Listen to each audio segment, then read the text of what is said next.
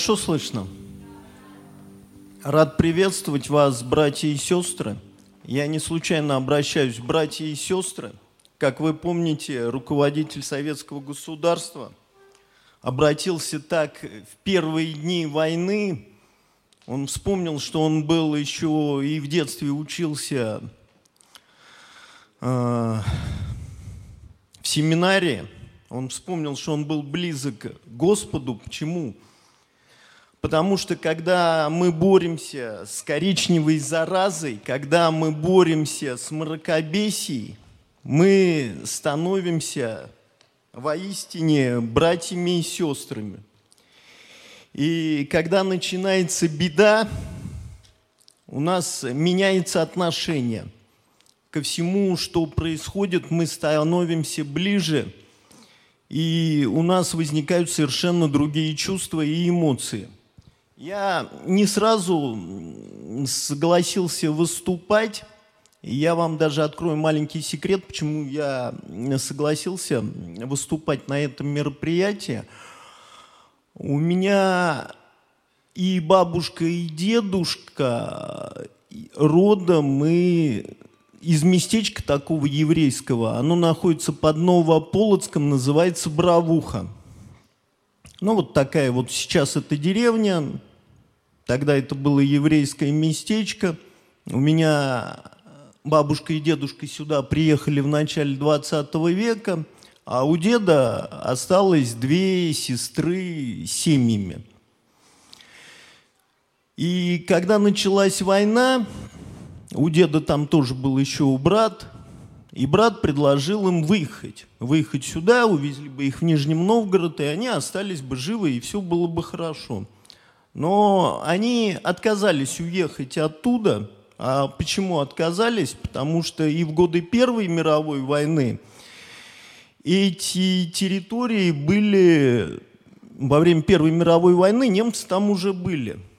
И как у белорусского, как у еврейского отношения населения с немцами были хорошие на самом деле отношения – а дело в том, что евреи говорят на диалекте верхненемецкого языка, идиши этот язык называется, поэтому немцы и евреи, ну, понимают друг друга как русские и украинцы. По сути дела, это общий одинаковый язык, и большинство еврейского населения, у нас же в газетах, по радио, по телевидению, телевидение-то тогда и не развито было, его не было просто – не говорилось о тех преступлениях нацизма, которые были уже осуществлены, и у меня просто, э, это же были мои двоюрные бабушки, они не уехали оттуда, потому что они считали, что ну придут немцы и ничего страшного не будет, наоборот, и если нет языковых трудностей, будет нормальное отношение к ним, и все, в принципе, будет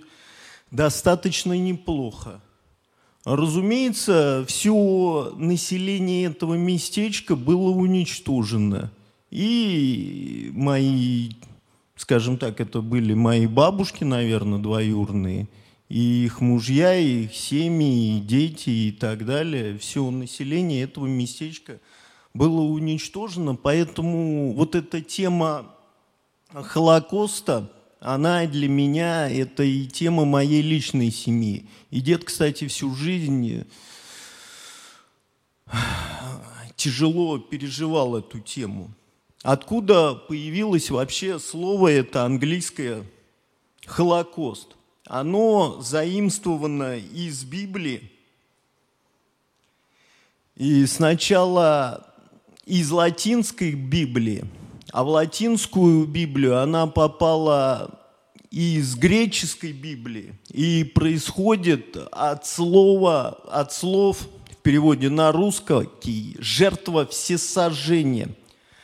Вот видите, как метафористично отражено то, что было сделано с народом на самом деле в буквальном смысле – потому что жертвы этой трагедии, некоторые буквально, мы об этом попозже поговорим, были в буквальном смысле сожжены. И мужчины, и женщины, и дети. Вообще, впервые это слово использовал английский хронист еще в XII веке при еврейском погроме, когда была коронация Ричарда «Львиное сердце».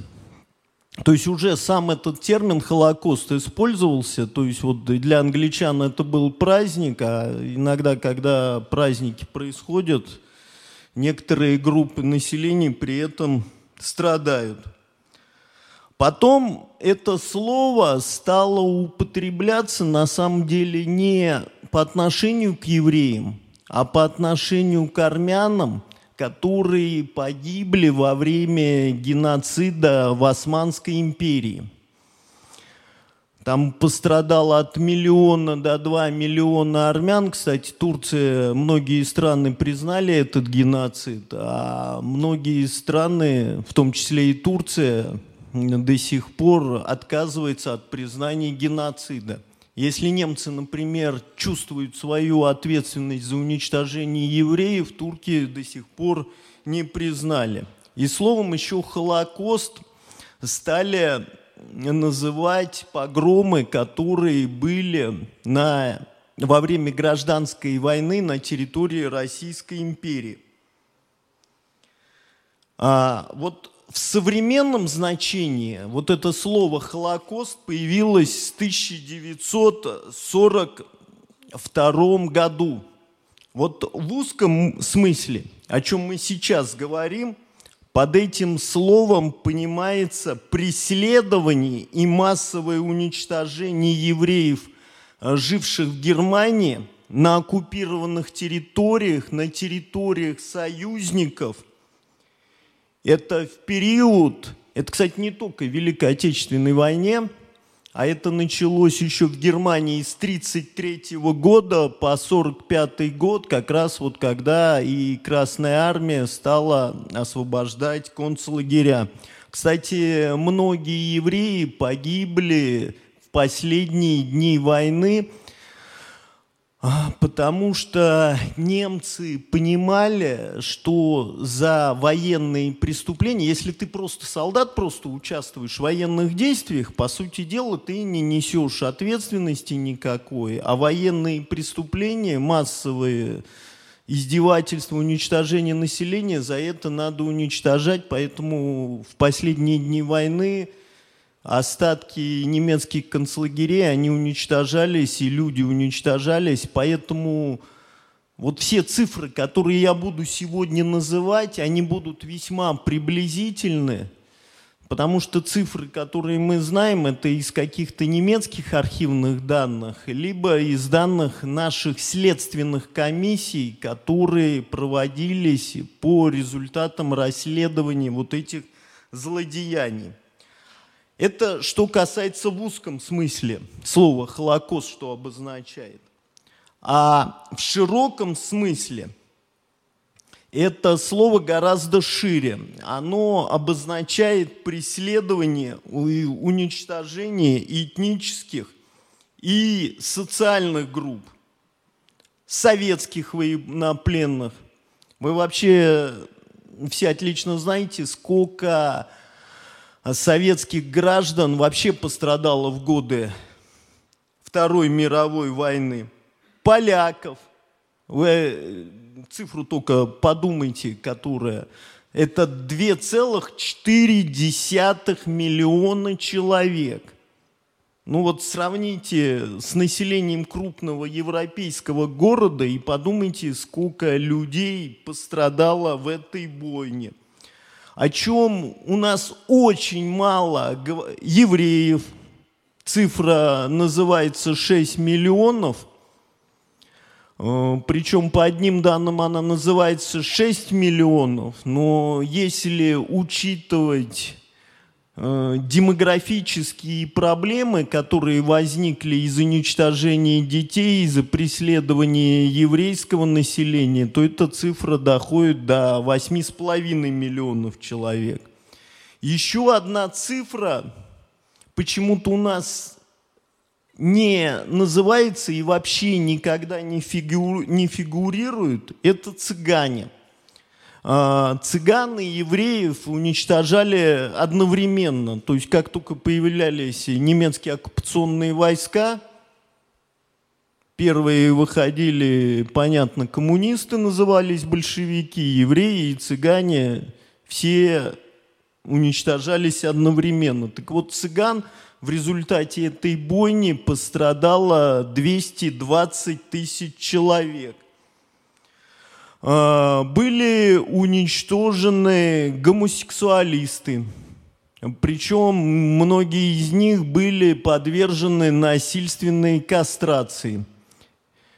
А часть была отправлена в концлагеря, их решили от этого греха использовать, исправить путем трудового воспитания, ну, а некоторых просто казнили.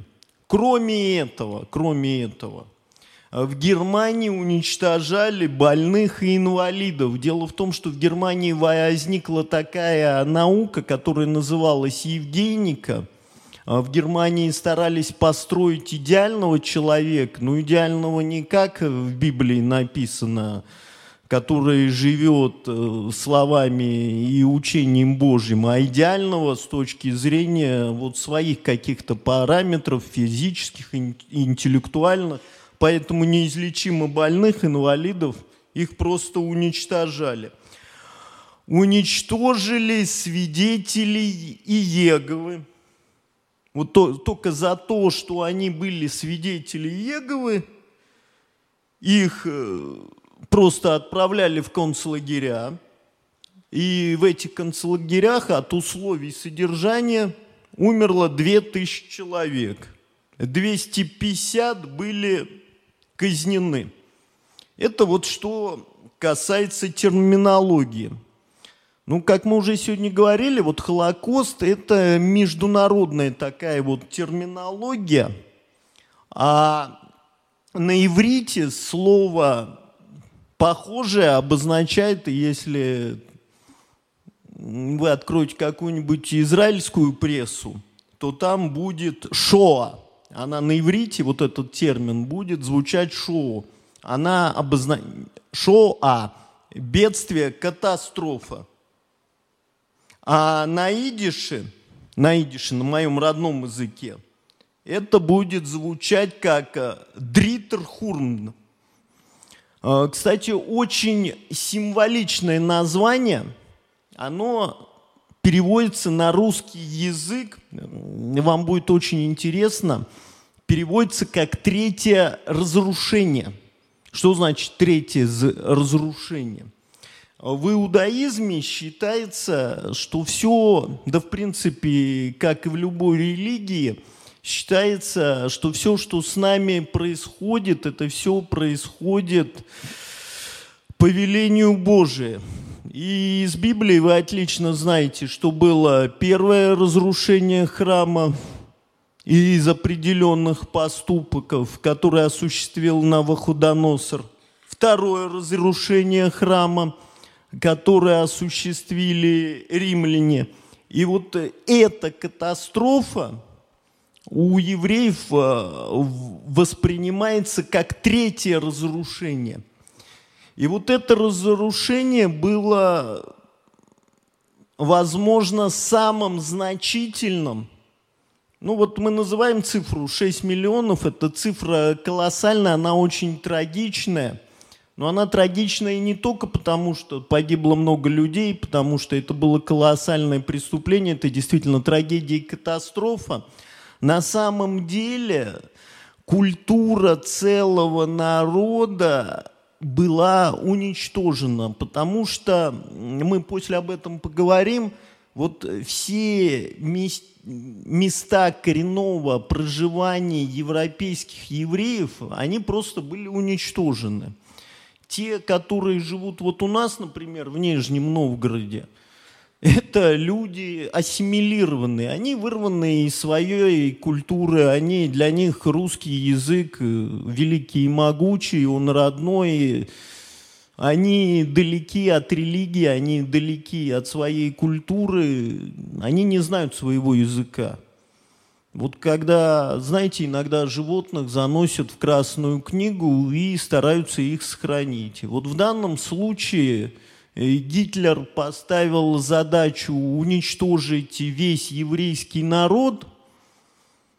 Насколько он выполнил эту задачу, вы оцените сами, но я пример вам приведу. До войны евреев проживало в мире 16 миллионов 700-800 тысяч.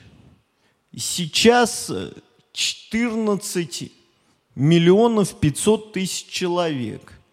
Но беда в том, что это так называемое восточное еврейство, евреи Америки, Латинской Америки и так далее. Вот вся культура европейского восточного еврейства, она в принципе была уничтожена.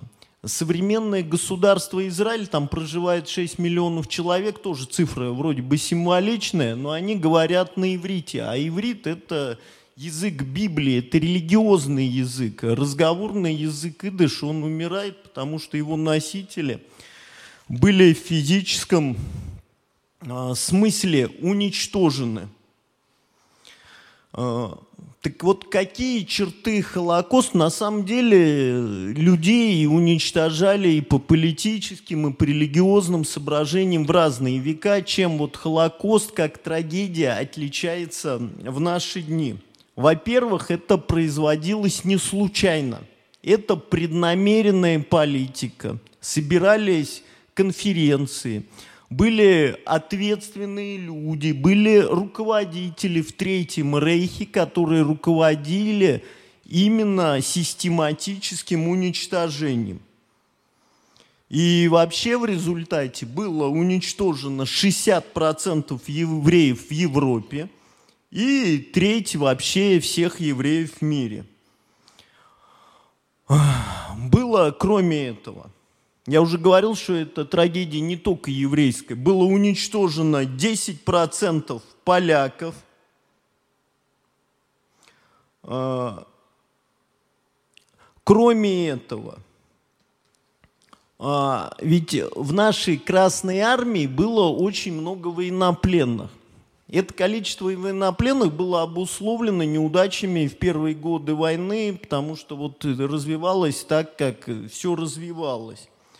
Так вот, э, военнопленных наших было 5,7 миллиона человек всех национальностей. Из них 3,3 миллиона погибло в концлагерях. Это 58%. Когда, кстати, говорят, что вот э, якобы немцы эффективнее воевали, потому что у них погибло гораздо меньше, вот наши потери, они не военные, они потери от систематического, от систематизированного уничтожения людей и от тех нечеловеческих условий, в которых они проживали. А, я говорил, что на треть был уничтожен еврейский народ, на треть был уничтожен и цыганский народ – я уже говорил, что истреблялись душевно больные и нетрудоспособные. Вот, кстати, сравнение нашего, у нас очень любят некоторые европейские политики сравнивать политику Советского Союза и политику Германии. И вот это все ставятся некоторые наши, даже не знаю, как сказать, европейские скажем так, оппоненты, они ставят на одну линию, как бы, вот мы совершали преступление, они совершали преступление, вот они своих душевно больных уничтожали. У меня бабушка в годы войны работала на Ульянова психбольнице. И у нас никто психбольных не уничтожал. И когда достаточно наше население жило достаточно бедно, больные получали сбалансированные в Нижнем Новгороде город, хотя он и не фронтовой, но Богато здесь никто не жил в годы войны. Вот у меня мама, например, вспоминает, что она все годы войны испытывала чувство голода. Так вот, душевно больных у нас в Нижнем Новгороде очень сносно кормили, им даже конфеты выдавали. Вот э, отношение в Советском Союзе к душевно больным и в Германии. А, истребили 9 тысяч гомосексуалистов. Более того, вот не просто людей уничтожали, а была разработана целая система массового уничтожения. Были как и технические системы, так и организационные разработаны, потому что угробить такое количество людей, это вот я не знаю, это надо создать какую-то колоссальную организацию и проявлять для этого колоссальные усилия. Более того, немцы и на этом не остановились. Они мало того, что проводилась система уничтожения и так далее, преследования, немцы проводили медицинские эксперименты. Медицинские эксперименты над заключенными, кстати, всех национальностей, в том числе и над детьми.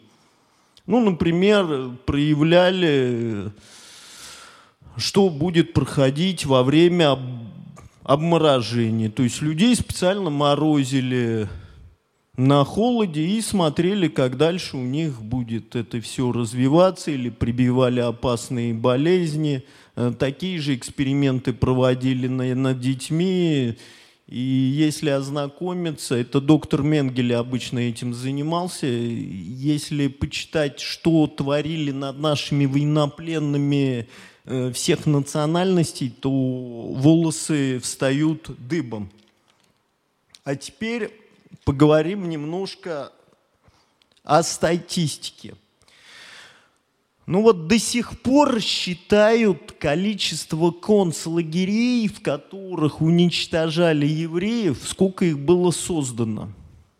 То есть 42 э, тысячи 500 лагерей. Вы отлично понимаете, что, ну, во-первых, это не наш э, российский санаторий, но это понятно.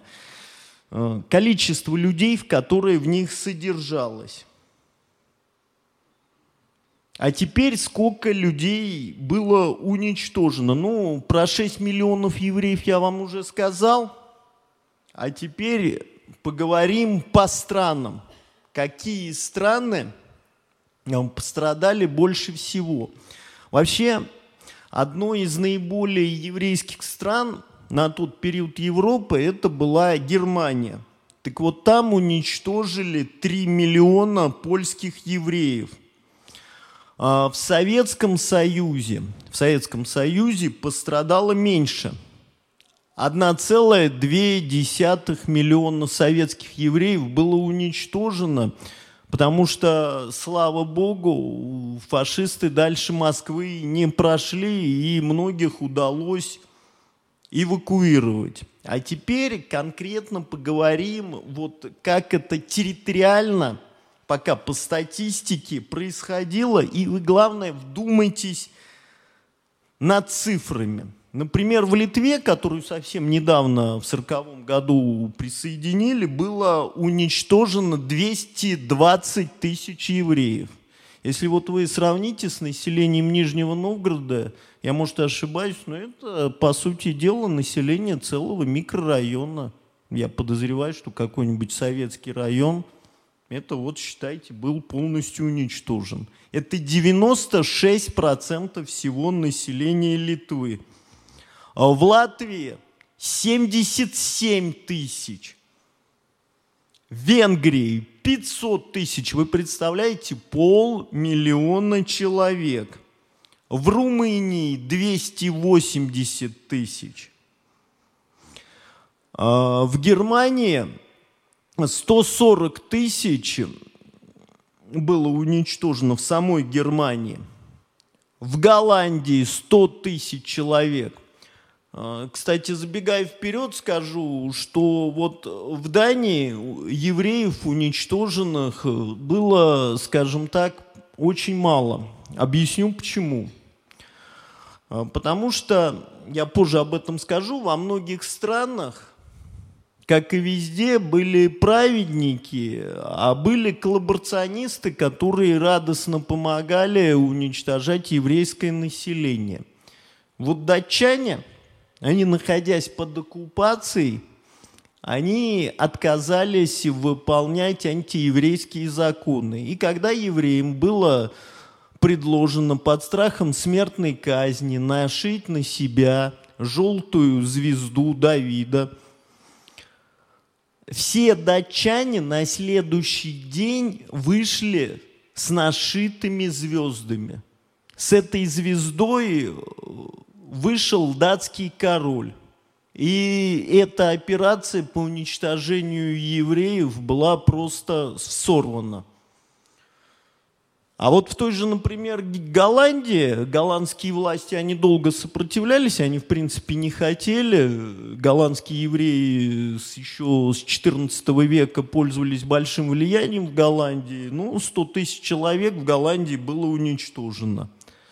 80 тысяч евреев было уничтожено во Франции, 80 тысяч в Чехии, 70 тысяч в Словакии, в 65 тысяч в Греции. То есть вы видите, Гитлер методически уничтожал все население еврейской Европы. 60 тысяч в Югославии. А теперь переходим к нашей стране. Я человек вышедшие из Советского Союза, поэтому я нашей республики, которые уже сейчас считают себя независимыми странами, я тоже считаю нашими, потому что мы жили в одном Советском Союзе и не делили друг друга на национальности. Так вот, на Украине было уничтожено полтора миллиона евреев. Это 60% населения, полтора миллиона человек. Ну, эта цифра, наверное, колоссальная. В Беларуси находится на втором месте, как раз вот там и мои предки все и были уничтожены, поэтому родственников э, за пределами Нижнего Новгорода, понятно, не осталось. Там было уничтожено 800 тысяч человек для маленькой Белоруссии эта сумма, это количество колоссальное. А теперь поговорим о местных особенностях уничтожения, потому что особенности были свои, местные. Ну, например, если в большинстве стран это проводилось организованно, то есть была определенная политика, а выполнялось это следующим образом. Сначала принимались определенные законы, потом евреям предлагалось одеть желтые звезды, потом предлагалось сдать все имущество ценное, деньги, меха. То есть, по сути дела, люди оставались без средств существования. Потом, как правило, население любого города сгонялось в гетто. Что делали? Выбирали какой-нибудь район города, как правило, это была окраина города, и туда сгонялось все население – ну, понятно, что канализации в этом районе города не было, отопления зимой не было, воды летом тоже не было, и люди находились в чрезвычайно сложных условиях. Они обязаны были там находиться и выходить. Это еще так называемые открытые гетто. А были так называемые закрытые гетто, это куда людей вот переправляли к уничтожению, они находились в закрытых гетто. И там условия заключения были хуже. Причем евреи должны были выполнять определенные работы. Как правило, это были, во-первых, самые тяжелые работы, самые унизительные, и за это, разумеется, зарплату не платил никто. Выбирались члены местного, мы сейчас сказали, самоуправления, то есть евреи должны были еще сами управлять вот системой своего преследования. И вот руководители этих советов, они оказались в очень сложном положении. То есть они могли выполнять приказы. Например, им приказывают, что надо поставить столько-то человек на тяжелые работы, а все уклоняющие должны быть расстреляны.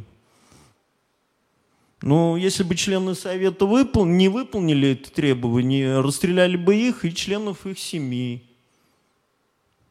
И гетто могло быть полностью уничтожено. И вот члены еврейских советов, они вот должны были как уж на сковородке вертеться. С одной стороны, чтобы облегчить состояние своего населения, вот как-то их жизнь. А а с другой стороны, вот и остаться в живых, и чтобы это гетто не было уничтожено. Кстати, многие сотрудничали с партизанами, занимались тем, что э, людей старались каким-то образом, чтобы люди, часть людей сбежала из гетто. А, часть налаживали связи с сопротивлением, получали оружие, боеприпасы, продовольствие и так далее. А, кстати, потом вот членов этих советов ждала незавидная судьба. Некоторые были казнены за сотрудничество с фашистами, а некоторые, чья деятельность доказано было, что они осуществляли помощь своим собратьям, они, в принципе, были освобождены от ответственности. То есть э, они как коллаборационисты не преследовались, но к ним всегда было очень сложное отношение. Так вот, например, особенность Латвии и Литвы заключалась в том, что там не мало того, что организованно все это осуществлялось, Могли человек, вот человек идет просто на улице, его могли просто убить. Немцы вообще все очень хорошо контролировали. Вот э, когда убивали евреев, они на это закрывали глаза, потому что они считали, что это будет пользоваться поддержкой населения. А, потому что многие латыши, литовцы, западные белорусы и западные украинцы пострадали от коллективизации, от большевизма. А дело в том, что это сейчас не секрет, э, в партии РСДРП было 54% евреев. И местное население связывало это, вот все, что с ними власти производили – они связывали с еврейским населением. И поэтому, когда местное население убивало или совершало нехорошие вещи с евреями, немецкие власти просто на это э, закрывали глаза. А по ходу немецкого наступления так сложилось, что на Северном Кавказе сосредоточилось очень много евреев, которые бежали вот э, от этих ужасов оккупации. И там скопилось 300 тысяч человек, разумеется, все они были уничтожены. Вы отлично знаете, что была оккупирована Псковская область, евреи Псковской области тоже были оккупированы. Ленинград, Ленинград, сам Ленинград, он захвачен не был. Многие пострадали от блокады. Кстати, мои родственники тоже, они еще и оказались и в блокадном Ленинграде. Ну, кстати, по дороге жизни они были вывезены в Нижний Новгород. И, кстати, моя бабушка и дедушка, сами имея троих детей, они еще кормили две ленинградские семьи. Но значительная часть Ленинградской области тоже была под оккупацией, потому что и евреи Ленинградской области, Новгородской области были уничтожены. А в советские годы была так называемая Карело-Финская ССР. Дело в том, что мы очень удачно поучаствовали в финской войне, мы, это Советский Союз, очень удачно поучаствовали в этой войне. Ну как удачно? с одной стороны, угробили огромное количество населения, но удалось э, отодвинуть границу от Ленинграда, потому что по довоенным границам из артиллерийских систем можно было обстреливать Ленинград. И как вы знаете, часто у нас в политике бывает, наше советское правительство предложило финнам перенести границу. Мы им давали хорошую территорию в болотах, а сами хотели получить городские районы. Финны, разумеется, отказались, поэтому мы значительные части территории Финляндии к себе присоединили, отодвинули границу, ну и, соответственно, так как многие территории вошли в состав Советского Союза, там была организована Карело-Финская ССР.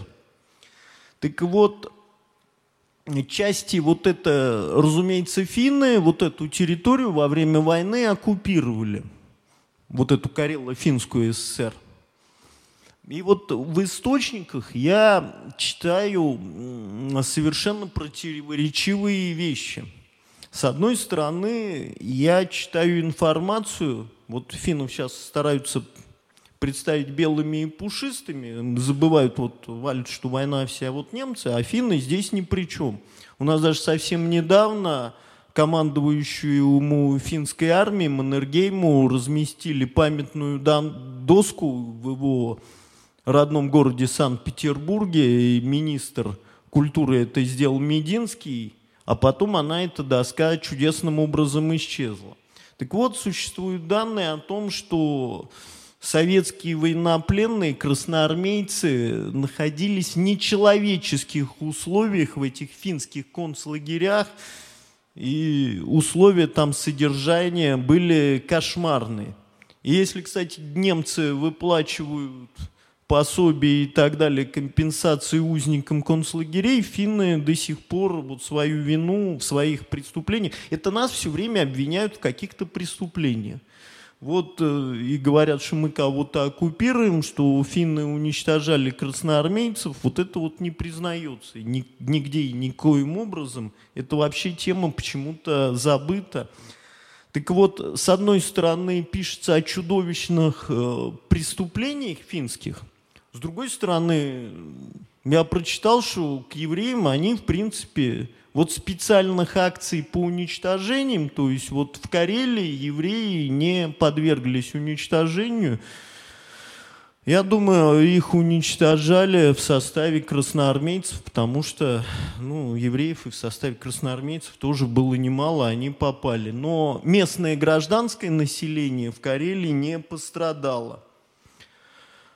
А, в западном русском городе Смоленске, многострадальный, который во все годы подвергается оккупации, стойко сопротивляется всем этим видам, было уничтожено 18 тысяч евреев, 17 тысяч. Было уничтожено в Брянске, а вот в Калуге, в Калуге почему-то чудесным образом – ну, видать, машинное уничтожение, она тоже каким-то образом работает. Где-то вот она работает, а где-то вот она почему-то не срабатывает. Вот в Калуге все население еврейского гетто, то есть их согнали в гетто, но оно уцелело. А в Твери всех уничтожили. А в Курске, в Курске – поступили, мало того, что уничтожили все еврейское население по традиционной схеме, я себе даже э, выделил, что сделали? Собрали всех детей и сделали, и сделали им так называемые прививки. Их просто умертвили. Это вот э, типичная вот такая вот ситуация для Курска. В Ростове это вот надо было дойти до того, чтобы уничтожить. Э, если, например, в обычных городах просто население уничтожали, то это вот э, до чего надо дойти, до какого изуверства, чтобы еще отдельным образом уничтожать детей. А в Ростове-на-Дону, опять, Ростов-на-Дону это был южный город, и там сам-то город по себе небольшой, но опять из зон оккупации там собралось очень много человек тоже. По разным данным, там было уничтожено 15-18 тысяч человек. То же самое Ставрополь. Вот в Ставрополе все беженцы собрались, сам-то город все небольшой, тоже было уничтожено 25 тысяч человек. А, есть такой город Курмыш. А, там придумали следующим образом. Там тоже собрали детей – и детям на лицо накладывали специальные марлевые отравленные повязки. Чтобы вот дети умирали, их не расстреливали. Я не знаю, это гуманный или какой способ, это до чего надо дойти. Специально были изготовлены марлевые поля, повязки, и всех детей до 12 лет на них одевали отравленные повязки, чтобы их умертвить таким образом. Но дело в том, что были еще и грудные дети, на которых марлевые повязки невозможно было надеть, потому что ну, лицо размера поменьше. Поэтому им просто ядом мазали губы. Вот когда вот мы говорим о катастрофе, надо просто понимать, до чего дошла вот эта изуверская машина уничтожения. А, есть такой город Нальчик, это Кабардино-Балкария. Там а, огромная община горских евреев. Есть европейские евреи, они еще называются ашкенадские евреи. Они попали сначала Италия, Германия, Польша и потом Россия. А есть горские России, которые попали на территорию современной Российской империи из Ирана и Средней Азии. Там была огромная горская община. Так вот, горских евреев, видать, немцы не так хорошо разбирались. Они, себя горские евреи, еще иногда в советское время, их как-то выделяли, их называли татами. Они спаслись все в полном составе и на телевизоре, может, вы видите, очень часто встречаются э, горские евреи. Вот это вот представители, скажем, той спасшейся общины. Вот, например, известная певица Жасмин, она, например, принадлежит к общине горских евреев. Э, э, в Крыму, в Крыму там было все немножко сложнее – там было свое тюркскоязычное население, остатки хазарского каганата, которые по национальности к еврейскому отношению никакого не имели. Это тюркское население. Но они исповедовали иудаизм. Они исповедовали иудаизм, правда, там были люди и коренные евреи, которые ассимилировались с ними. Вот крымчаки, крымчаки, там два народа. Один крымчаки, вот их 7 тысяч человек уничтожили, потому что немцы сочли их евреями. И есть такой народ, краимы. Они как я уже говорю, это тюркскоязычное население, немножко там еврейской крови, и они исповедуют иудаизм не в традиционном виде. Объясню, в чем у них отличия религиозные. Вот э, современный иудаизм, он как выглядит? Есть священные книги – а есть еще так называемое священное предание, то есть как бы Бог на горе Синай, он не только письменные какие-то источники дал евреям, а он еще при этом дал как бы руководство, как этим руководствоваться. И вот это вот само по себе руководство было как бы записано, кодифицировано в Талмуде, и вот что служит частью иудаизма.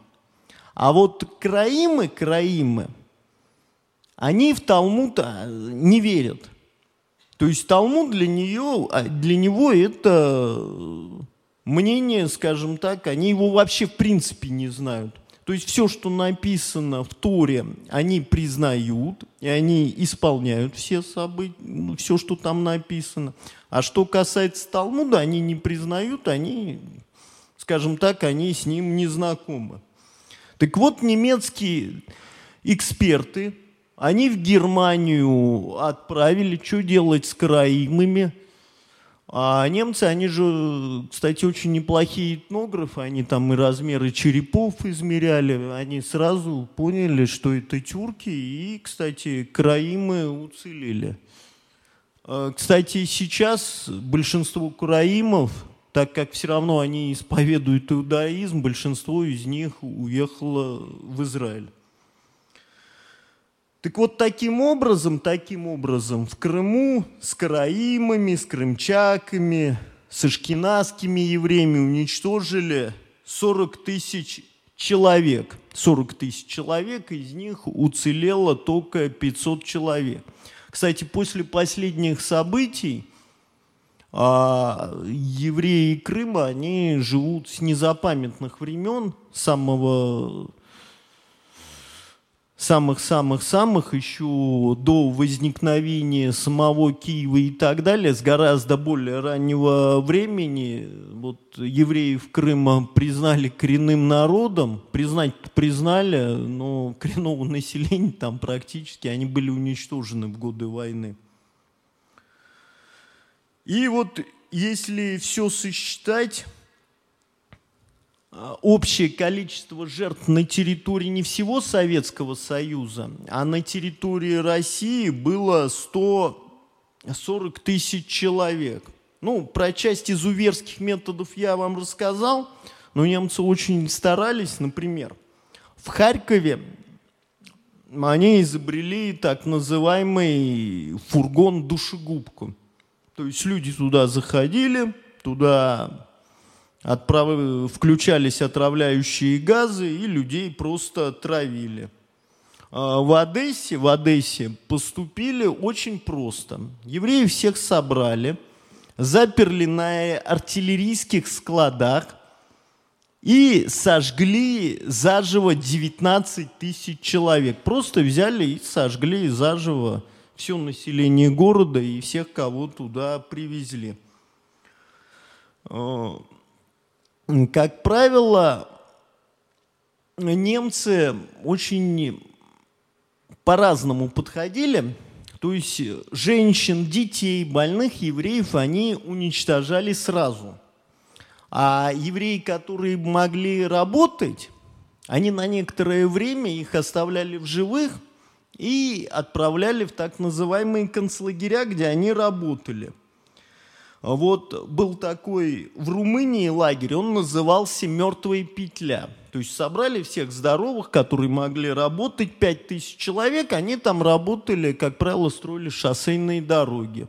Их просто не кормили, не поили, то есть вот сложно понять, как лучше. Вот тебя казнят сразу, либо ты... Они как? Они... Что, что, что такое лагерь? Они находились под открытым небом, они работали значительную часть времени, и их при этом не кормили, то есть они умерли естественной смертью, их никто не уничтожал, они умерли просто от изнурения и от голода.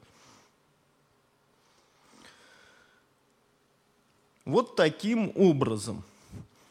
Теперь поговорим, тоже очень важный вопрос – это вопрос, связанным с, с антисемитизмом и с отношением местного населения.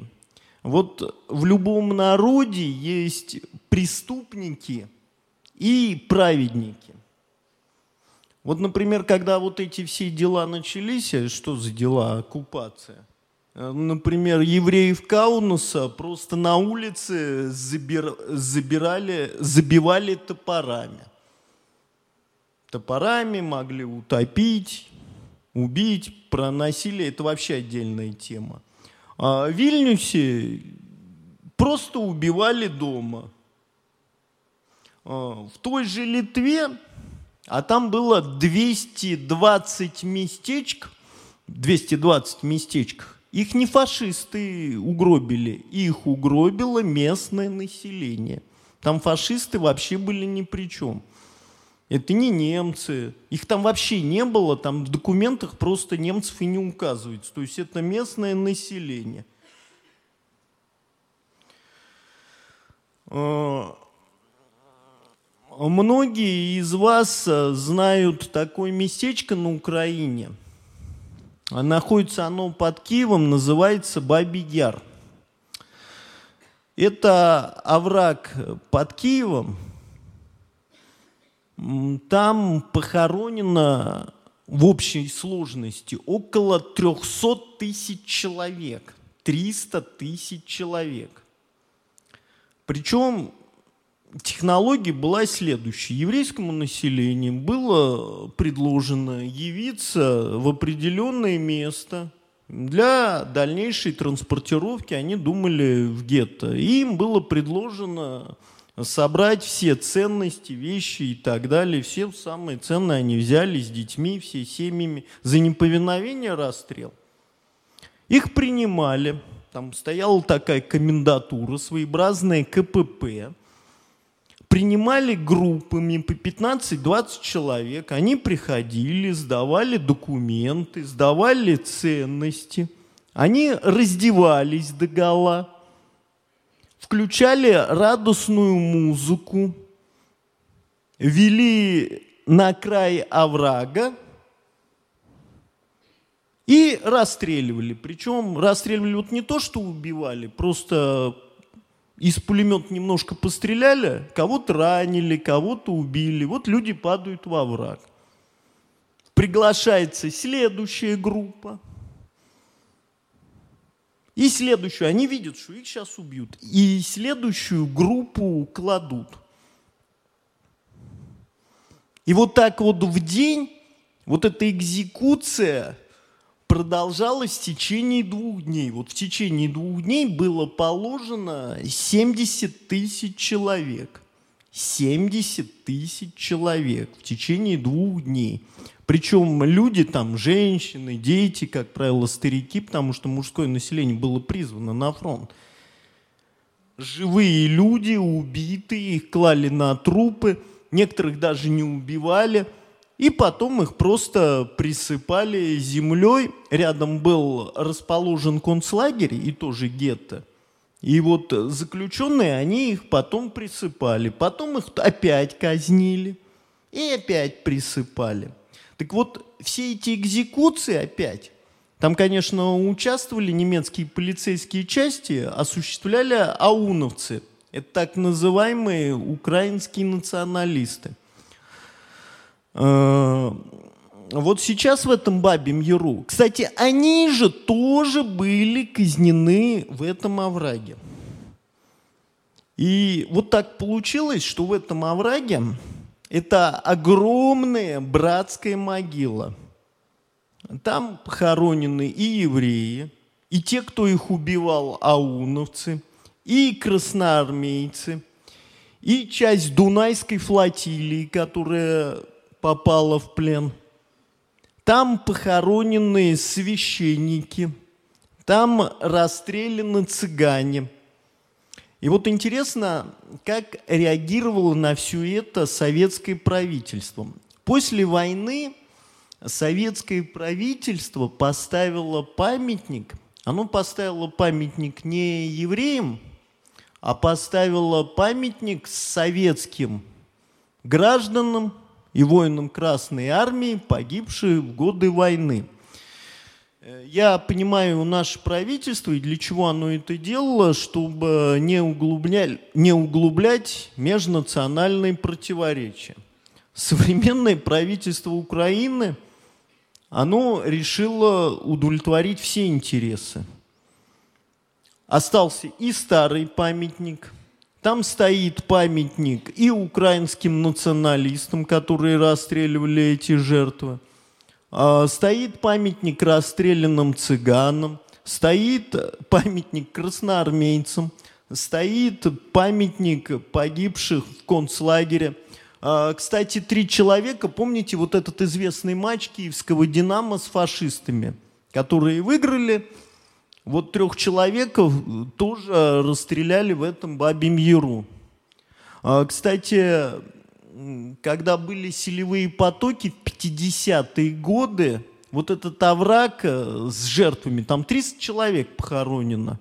Селевые потоки снесли этот овраг, и вот эта вода, грязь с телами убитых э, затопила улицы Киева. Очевидно, нас так Бог наказывает за наши дела грешные. Так вот, с одной стороны, вот я говорю, сколько людей угробили ауновцы, в то же время э, в Израиле есть такой музей, называется Яд Вашем. В том числе там четко регистрируются все праведники, которые спасали евреев, в том числе в годы войны. Так вот, больше всего спасет, э, вот таких вот праведников с Украины 2272 человека. Это вот как раз то, о чем я говорю. Вот в каждом народе есть свои преступники, уроды и есть праведники. Э, характерен есть такой город Сарончинцы – и там была, вот некоторые истории, они показательны. И там была, город небольшой, там была женщина-гинеколог, и все дети, разумеется, прошли через ее руки, и она просто дала жизнь многим людям, и все ее знали. Во время, в годы Великой Отечественной войны ее спрятали – и у старосты этого города Сорочинцева, у него дочь стала, у нее были роды. И она могла умереть. И вот эта женщина-гинеколог, она пряталась. Но когда она узнала, что надо спасать чью-то жизнь, она пошла к старости этого города, приняла роды, спасла эту девушку – что сделал староста? Староста тут же донес на нее, потому что, ну, на самом деле бы расстреляли бы его и его всю семью, и всех родственников и так далее. И он донес на нее. Ее повели на расстрел. И вот когда ее повели на расстрел, а у нее была маленькая дочка, то есть, понимаете, она спасает чужую жизнь и свою жизнь, и в том числе вот когда мы распоряжаемся своей жизнью, это одно. Когда мы распоряжаемся жизнью своих детей, это совсем другое. То есть она спасала другого человека, но своего ребенка она поставила под угрозу. И ее с маленькой дочкой повели на расстрел. И когда ее стали расстреливать, она к себе прижала свою маленькую... Нет, она сначала закричала. Не убивайте, только не убивайте мою дочь. А потом она прижала к себе дочку и сказала, пускай мою дочку лучше расстреляют, только бы она не жила с вами. С предателями, разумеется, это я от себя добавляю. То есть она понимала, в каком мире э, тяжелом она живет. Вот, например, святых и праведников было много. Вот, например, в селе Еруга Подольской области ни одного еврея не убили. Их всех просто спрятали а, местные жители. Например, в селе Раковец спасли 33 еврейских семьи. А в Беларуси есть такое э, деревня такая была, да она и сейчас существует. Она называется Скирмунова. Они спрятали все еврейское население, они спасли. Когда немцы об этом узнали,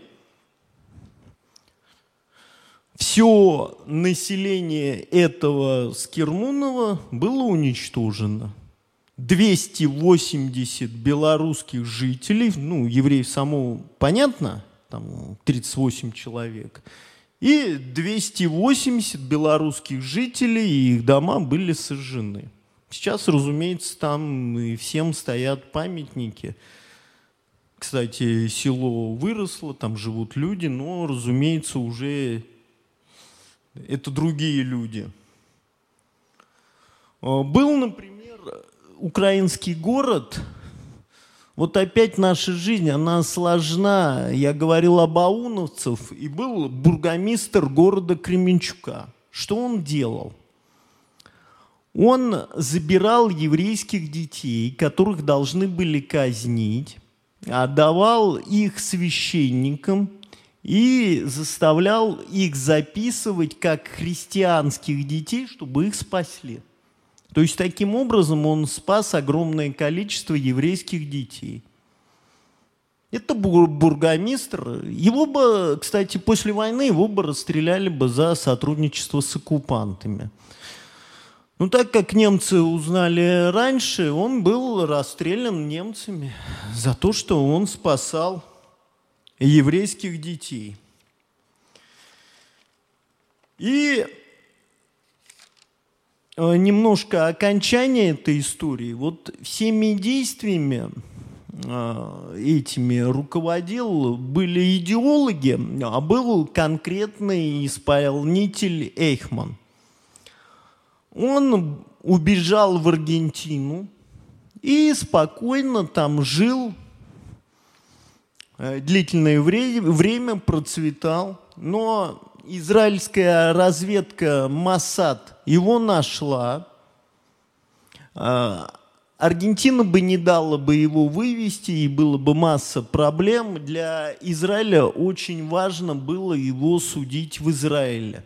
Его усыпили – Э, в замороженном, ну, в таком его состоянии, вывезли в Израиль, организовали суд и казнили.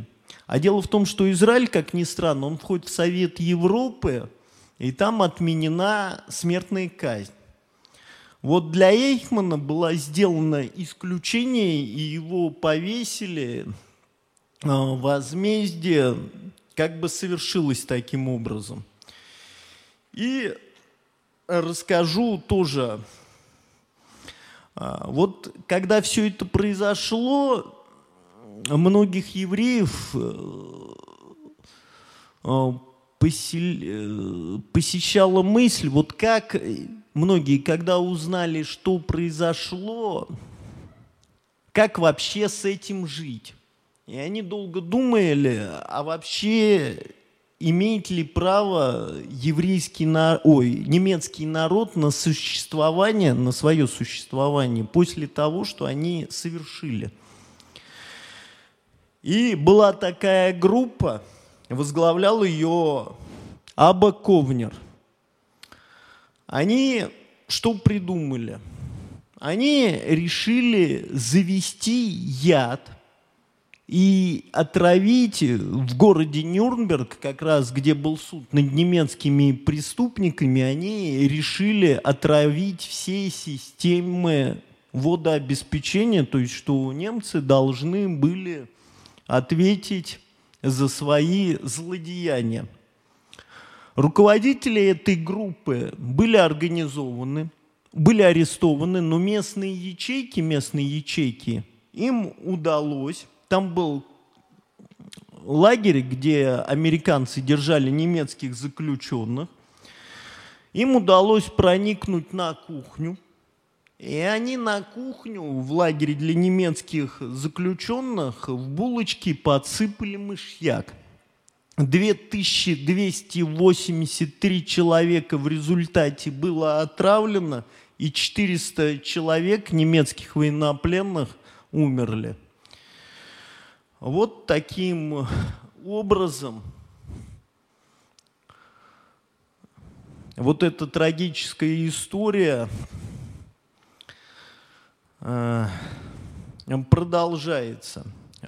Ну и в продолжении этой истории, вот вчера, когда я готовился, как всегда, сидел в интернете ни о чем, э, и попал на очень интересную видео в Фейсбуке.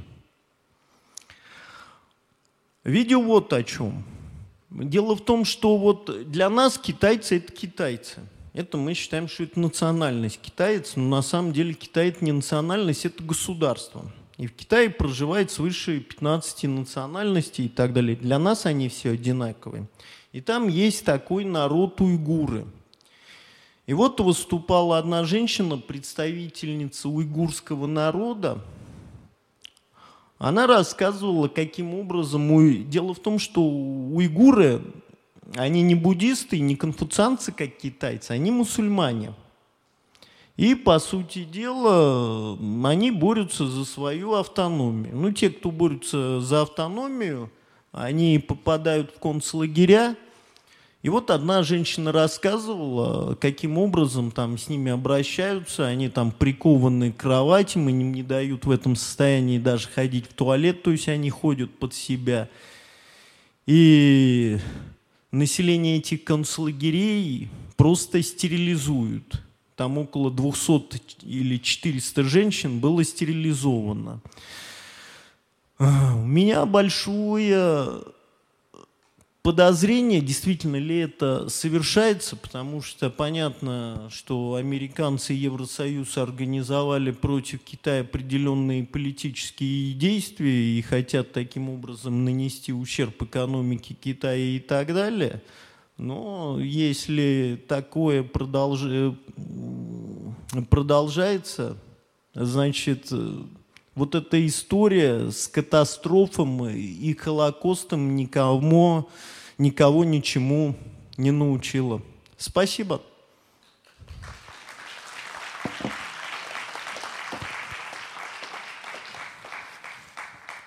Данная запись сделана местной религиозной организацией Церковь Христиан Веры Евангельской Слова Жизни города Нижнего Новгорода. ИНН 52 600 52 114 ОГРН 102 52 13 19 613.